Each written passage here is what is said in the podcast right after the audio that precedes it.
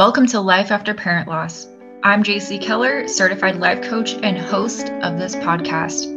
I'm trying to help as many people as possible build a life that they love after the loss of their parent. I always wished that there were more resources available to me after my mom died. So, I'm creating one. This is where we talk all things grief and parent loss. We cover all the bases in creating a life after loss, from relationships to physical health and everything in between. Please share and let's get started.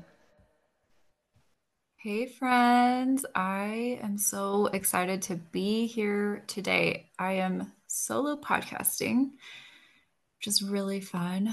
Um, and I really wanted to talk about this. It's really good.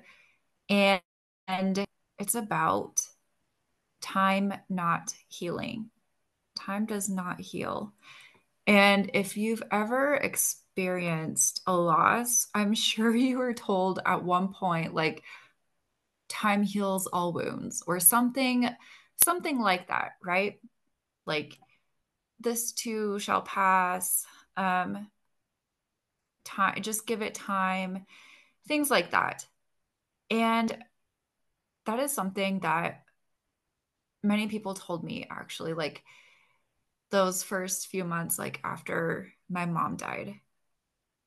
And i used to believe it. Like i used to believe that oh you know with time like i'll heal i'll feel better that kind of stuff. And at first it honestly brought me some comfort knowing that i just i wouldn't always feel as bad as i did in those first couple of months. And that i you know i wouldn't have to do anything really and time would just kind of like naturally heal me right? Like and to some extent like that sounds amazing to not have to do anything and time will take care of it. But here's the thing. That is actually not the case. Time itself is simply a neutral circumstance right? It's a thing outside of you and it happens whether you are grieving or not like time still is. Like it it just is no matter what is going on in your life. And grief is this personal emotional experience. It's something that happens within you. So, wouldn't it make sense that healing is also something that happens within you? When you rely on time to heal you, you give up your power to this external thing. Like you are literally giving up control over something that you actually have control over to something outside of you. Does that make sense? I hope that makes sense. So, if the grieving happens within, then the healing also happens within time is not responsible for your healing process. You are. And like when I first figured this out, like it kind of like I honestly felt a little bit scared and relieved at the same time. Scared because then it was like, oh, it's up to me. Like it this is on me. I'm responsible for this. Like now I have to put in effort and work. And I was relieved because for a long time I felt like life was just like happening to me and I had no control. Like I was just kind of like waiting on time. And, you know, once I realized that my healing, like I'm responsible for my healing, it brought me security. Like it brought me the sense of of security and like I get to decide. I get to choose what that process looks like for me. And I get to choose like what the I don't believe there is an actual timeline for your healing, but I get to choose what I get to do with my time. You know, the first year after my mom died, I gained 40 pounds. I failed school and I lost my job. I just kind of felt like life, like I said, life was happening to me and it was just kind of like falling apart. Everyone I had talked to that lost their parent would tell me, like, it's okay, like, time will heal and that I just needed to, you know, kind of sit back and and let time do its thing. But what I didn't realize was that my healing actually started when I started making different decisions.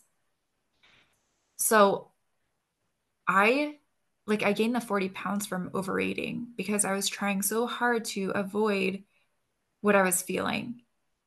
And I was using food as a way to buffer.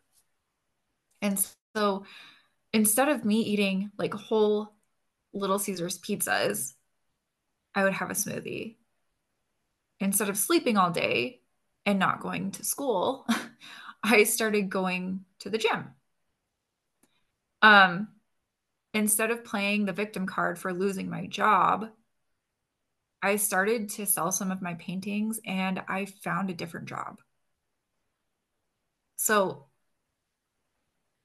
with those decisions that I made, like I was able to create the space that I needed to start processing those really hard emotions. And it truly did not take that much time. Like, it didn't take that long.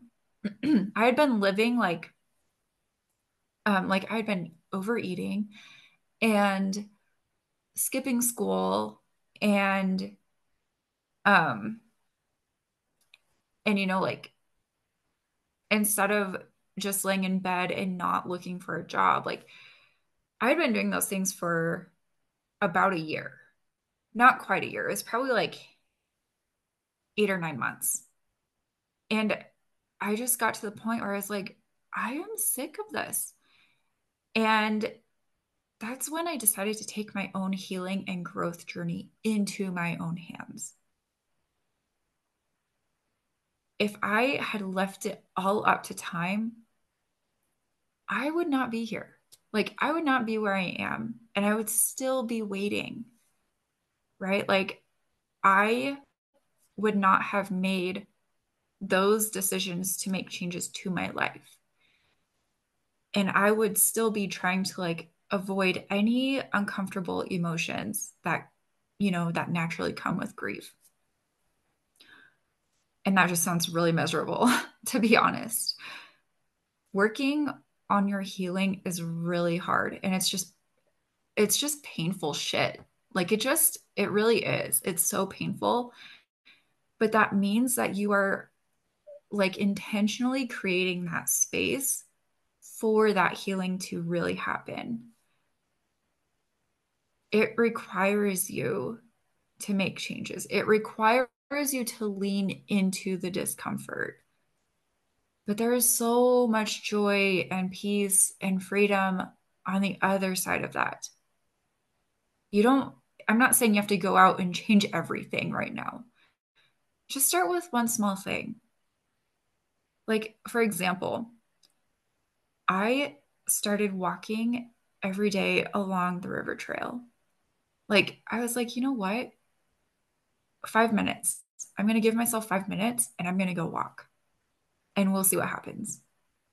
Right? Like, you know that quote, nothing changes if nothing changes? Well, I had to do something different. And walking every day was not something I was doing before. So I figured, you know, why not?